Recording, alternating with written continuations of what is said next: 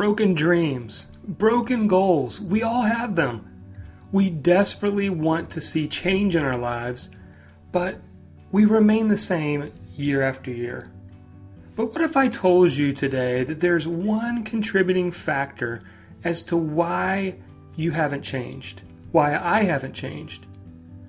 This factor is so simple in concept, but so difficult in practice.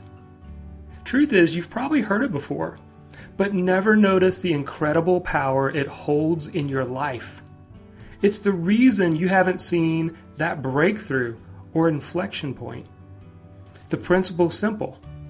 In fact, I invite you to write this next statement down on paper and carry it with you for the day. And here it is You cannot pit real pain against imagined gain and expect to win. Let me say it again. You cannot pit real pain against imagined gain and expect to win. Now, I learned this principle from Rabbi Daniel Lapin in his latest book, Business Secrets from the Bible. It's a book stocked full of timeless truths. You see, at the end of the day, if you have any hope for change, there must be something more than a dream or goal. You must make a deeper and more present commitment. Now, if you don't believe this principle to be true, then why do so many people commit and recommit to losing weight, never to see any results? Their imagined gain is that they want to lose 30 to 50 pounds this year. But when the goal is matched up against the real pain of saying no to extra dessert or yes to running a mile, imagined gain loses every time. In fact, in the book, Rabbi Daniel Lapin said this quote, Imagine gain is not the best self motivator when change is so painful and immediate. End of quote. So then you may be thinking, like I was, well, what's the answer then? The answer is to equalize the struggle.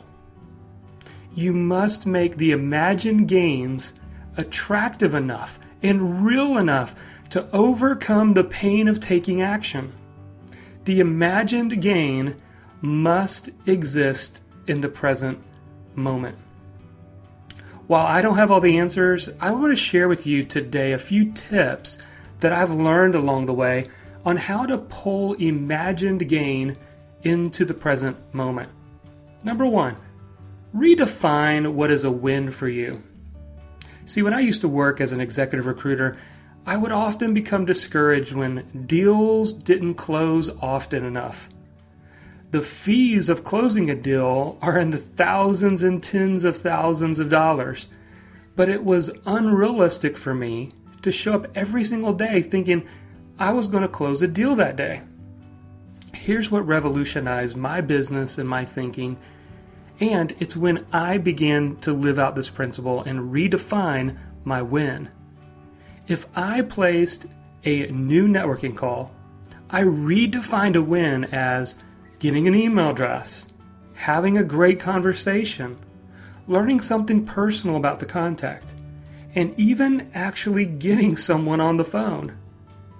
See, to accomplish your goals, you've got to redefine what a win is for you.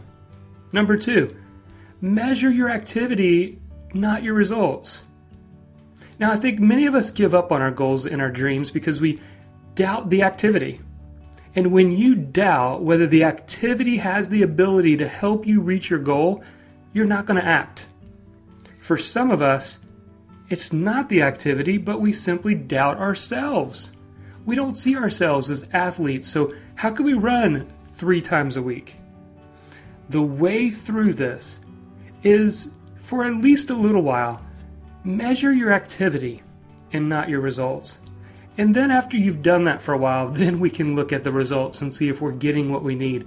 But especially in the beginning and in the first few months, we need to focus on measuring the activity and not so much on the results. Last tip, number three break your big goals down into 90 day projects. Now, I'm all for setting yearly goals. but I only see yearly goals as the very first step. I think you need to pull those yearly goals into the present moment if you're going to have any chance of getting them accomplished. Now, the way that I do that is by setting 90 day goals four times a year. This helps me to hit the restart button when needed and to pull my imagined gain into the present moment to equalize the struggle. Because the truth is, when you set a 90 day goal, there is no procrastination. You have to start immediately. When we set those yearly goals at the beginning of the year that we want to accomplish often by December 31st, we procrastinate. But when you get into the routine of four times a year recommitting yourself to 90 day goals, you will find yourself more committed and taking more action. That, my friend, is how I equalize the struggle. So, how do you equalize the struggle? You have your dreams, you have your goals, those are the imagined gain. But what are you doing to equalize the struggle against the present pain that you face? So, today, I want you to think about one creative way that you can equalize the struggle today. Did you enjoy that podcast? Well, if so, I'd encourage you to come check out jonathanmilligan.com. Over there, we have a 30 day Get Productive challenge that you can start today. It's a free online course and it comes with videos, checklists, PDFs, and more. To get started, just go to jonathanmilligan.com.